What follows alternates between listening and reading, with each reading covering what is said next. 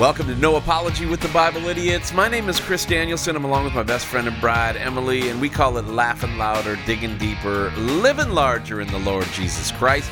And we are getting back to some of the old Chris and Emily show ways as we this podcast kind of grows and morphs into something. Yeah, we're morphing here, I- man. something's going. it's going morphin' time. And oh my, we're the Bible Power Rangers. I just realized that. That's a flashback to the 90s, oh wasn't my it? goodness. Our kids were that age when that was the popular show. Okay. Uh, Yes. Thursdays is Devotion in Motion. We've always had guest devotionators, and when not, Emily and I would be the devotionator. And the old school phrase was, You've got the motion, we've got the devotion, whether you're on your way to work, on your way to school, or just to the breakfast nook for a piece of toast, because we did morning radio for 12 years.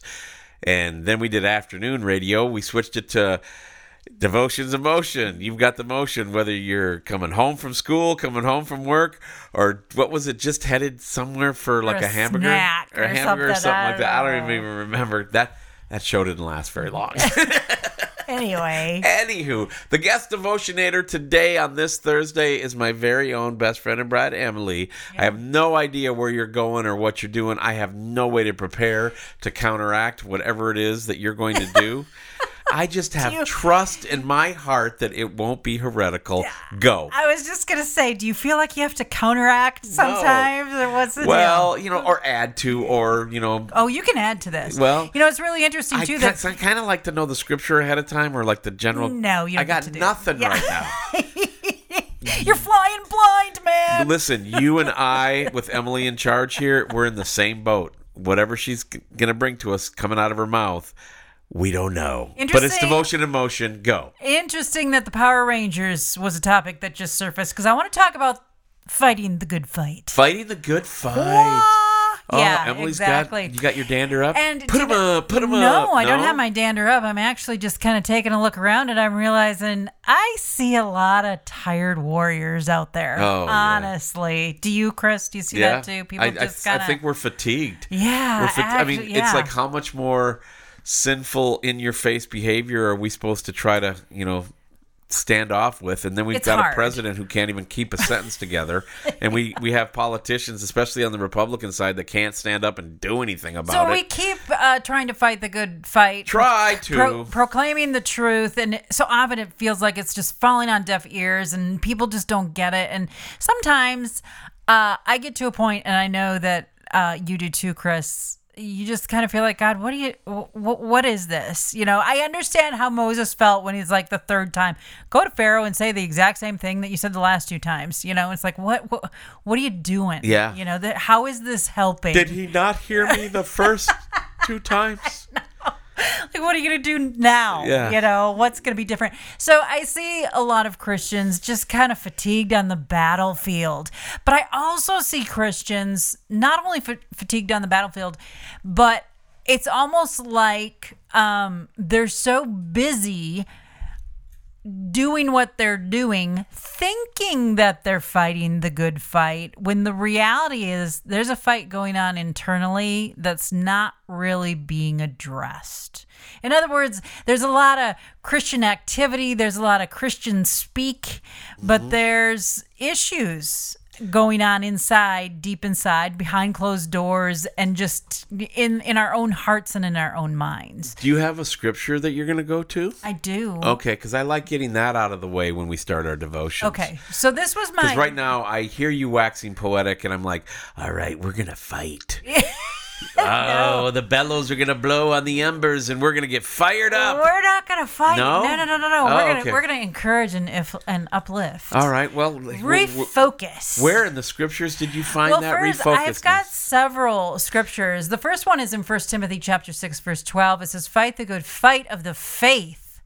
Take hold of the eternal life to which you were called when you made your good confession in the presence of many witnesses." Ooh, and that's So- in that's in Timothy. Yeah, First Timothy, Okay. and so there's kind of a refocusing here, and I think that that verse really speaks to like what I was talking about, where we get really focused on all these activities, and yet he says, "Wait a minute, wait a minute, get back to the good fight." And what's the good fight? It's the good fight of faith. Holding on to that faith, holding on to what you have been taught and what you press uh, profess to believe, grabbing onto those things and making sure that you're living those out in your personal life. You turn to Second Timothy chapter 4 verse 7, and this is really a pretty powerful thing to say when you think about it is Paul he's writing to Timothy and he it's at the end of his life and he says I have fought the good fight. I have finished the race. I have kept the faith. There's a confidence there there is a confidence that there's just like no looking back. I know beyond a shadow of a doubt I did what God called me to do. And there's a confidence there that I know a lot of times I don't have. And a lot of times I don't see it in other Christians, eh, you know, in the world either, where there's this just constant struggle of, uh, you know worry and doubt and and apprehension and confusion a lot of times and yet here paul stands just so solid in his faith and that's the fight the fight is holding on to that faith and so that's what i just want to encourage people to do to get back to we're not trying to save the world. The you know, the world's going to come to an end eventually. We're we're seeing it get closer and closer. Fear not when you see wickedness increasing and increasing. Our job as believers in fighting the good fight is to hold on to that faith that we first had in Christ Jesus when he made his salvation known to us. Yeah, and when you're holding on to that, you want to also keep in mind that you don't fight against flesh and blood. Exactly. That's that was another verse, Ephesians chapter 6:12, our struggle is not against flesh and blood, or uh, but against the rulers and against the authorities and against the powers of the dark world and against the spiritual forces of evil in the heavenly realms. Remember the battles going Yeah. on in the heavenly realms as well. Yeah, You and know, and when the heart is changed by the gospel of Jesus Christ, that's when real transformation can take place. Yeah. And so I always have said, do not pray for wisdom for people like Joe Biden and Right, others yeah, yeah. like that ilk. You're wasting your breath. yeah, pray, for the body. Pray, pray that they would find salvation because until they do, there there will be no fellowship with light and darkness. Understand who the battle is really with. Right. You pray for the salvation of your enemies. You pray for the breakthrough of the Holy Spirit, and then those who have turned from their wicked ways and accepted Christ as their Savior. You pray for their wisdom. Yeah. You pray for their, uh, you know, growing in the Lord to fight the good fight, which is standing firm, and it is, you know, an, it's a non-violent love of the enemies through prayer, through fighting the battle in the spiritual realm. Well, Chris, you and I actually, I mean, we can testify to the fact that we have had groups of people within our church come together and pray specifically for salvation. That's the only thing. We're praying for salvation for people in our community, people in our um, in our government, people who are elected to serve us, and so on.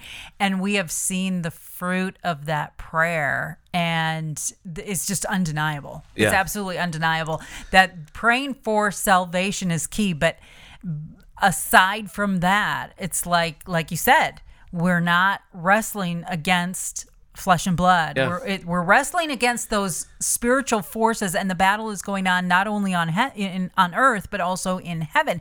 Jesus in up in heaven, you know, with fans in his face, eating grapes, just waiting for us to get there.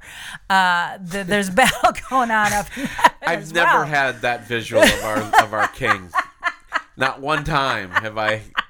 I mean, if you want a picture of, of Jesus as king, go to Revelation, first couple chapters. Oh yeah. You know where he's got this, you know, the two-edged sword coming out of his mouth. His voice is like many waters, which mean I, yeah, I, I'm sorry, you caught me off guard with that No. Keep I- going. you're right with me because I was I was actually going to take people to the Book of Revelation. Are you really? totally drop dead serious? Chris really does not know the scriptures that I have in front of I me. I have no idea where- what she's got on that side of the broadcast So table. obviously, I'm doing a pretty okay job over here. But Pastor approved wife over there. yeah, I was gonna, you know, the the battle is going on in the heavenly realms as well as the earthly realms. Yep. And so it is good. Get into the book of Revelation. I had a Bible study with a few uh, few friends in the area, and it's been amazing how the book of Revelation, in the current world situation that we're in right now, how that book of Revelation is really opening up and becoming even more and more understandable as events in the world unfold. And it can be scary at moments, but then you'll hit a verse that just really encourages you to hold on fast to that faith. Revelation chapter 12, verses 11 and 12 says, They, and he's speaking about the saints who are waging, having this war waged against them. It says, They have come they have conquered him, the dragon, by the blood of the lamb and the word of their testimony. The word of their testimony. For they loved not their lives even unto death. Therefore, rejoice, O heavens, and you who dwell in them. But woe to you, O earth and sea, for the devil has come down to you in great wrath, because he knows that his time is short. And so we can rejoice that this is not the end, that there is a victory already taken place in this battle that we're seeing unfold. And it is, once again, getting back to faith, it's the blood of the Lamb and the word of our testimony that gets us through that wins that battle you know we we look and we profess to, that we trust god you know and so it's when we have that testimony that says I trusted God for my provision and look what he did for me. I trusted God for salvation and look what he gave to me. I trusted God for uh, wisdom and look what he showed me. I trusted God for help in my time of trouble, and look what he did for me. That is the word of our testimony, and it all goes back to do you really have your faith in Jesus Christ? That's your job, that's your number one goal. As a Christian today, yeah, the battle rages, but hang on to the faith because that is the fight you are called to engage in is holding on to that faith that you first had. Well, that's going to do it for us today. On behalf of my best friend and bride, Emily, my name is Chris. Go to BibleIdiots.com.